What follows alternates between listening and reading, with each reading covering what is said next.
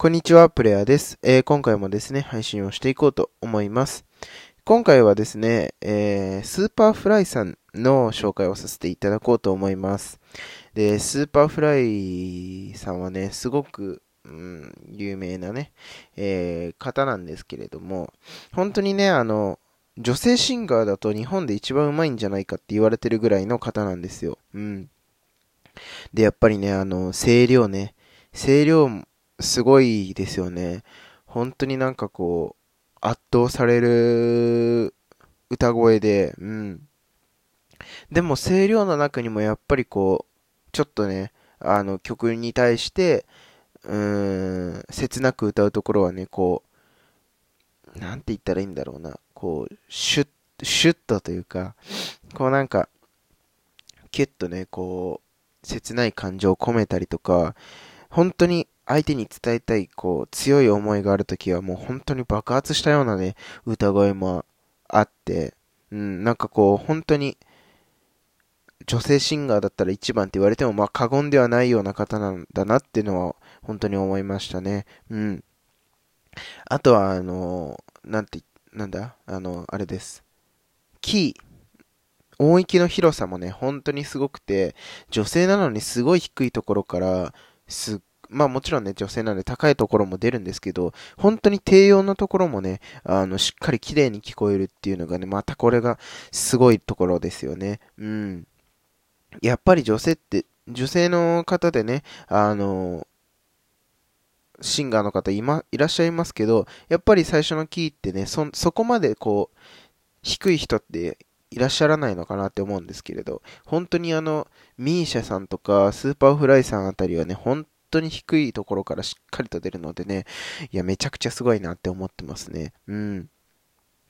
で、やっぱりその最近だとね、あのフレアっていうね、曲があの、NHK の朝ドラのね、主題歌になったりとかもしてますけれど、うん。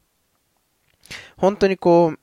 昔からね、いろんなところに曲が出てて、あの、見ないと日はね、ないのかなって思うんですけれど、僕個人としてはですね、やっぱりこう、一番有名なね、あのー、なんだったっけ？花束、花束。愛を込めて花束をか。うん。のね、あのー、歌詞がね、めちゃくちゃ好きで、うん。最初の入りのとこからね、サビの部分までね、こう、すごくいいんですけれど、こう、なんて言うんですかね、B メロのところで、こう、ちょっとずつちょっとずつ上がっていくじゃないですか。あそこの盛り上がり具合が、本当にあの、 Superfly さんのこの、なんていうんですかね、感情を乗せるときのこう、うーん、なん、なんて言ったらいいんだろうな。感情を乗せるときのこうね、レールみたいになってって、本当にこう、ガッて飛んだ時のこの、バッと広がる歌声っていうのが本当にすごいものだなと思って、うん。あれって本当に、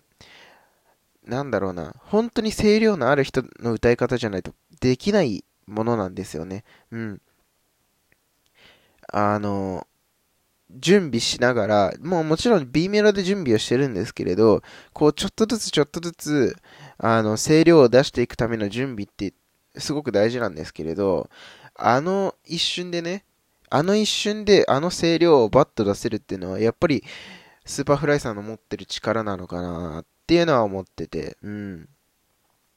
いや、本当にすごいなっていうのはね、思ってますね。はい。うーん、そうだな。あとは、なんかあるかな。まあもちろんね、あの、いろんな、サッカーとか、サッカーとかのね、ところです、あの、魂レボリューションとかね、あの、ワールドカップかなんかで、確か、あの、まあ、テーマとしてね、使われ、起用されてたりとかしてましたけど、本当に、ドラマとかも多いですよね、スーパーフライさんの歌聞くときって。うん。だから、本当にいろんな曲をね、いろんなところで聴けるので、まあ、スーパーフライさんね、も、もちろんその、皆さんね、知ってるとは思うんですけれど、まあ、改めてこうね、あのー、歌声の素晴らしさっていうものをね、スーパーフライさんの歌声の素晴らしさってものを改めてね、実感できると思いますのでね、ぜひ一度聴いていただきたいなと思います。はい。ということでですね、今回スーパーフライさん紹介させていただきました。こんな感じでですね、毎日配信してますので、フォロー、コメントよろしくお願いいたします。ではまた次のラジオでお会いしましょう。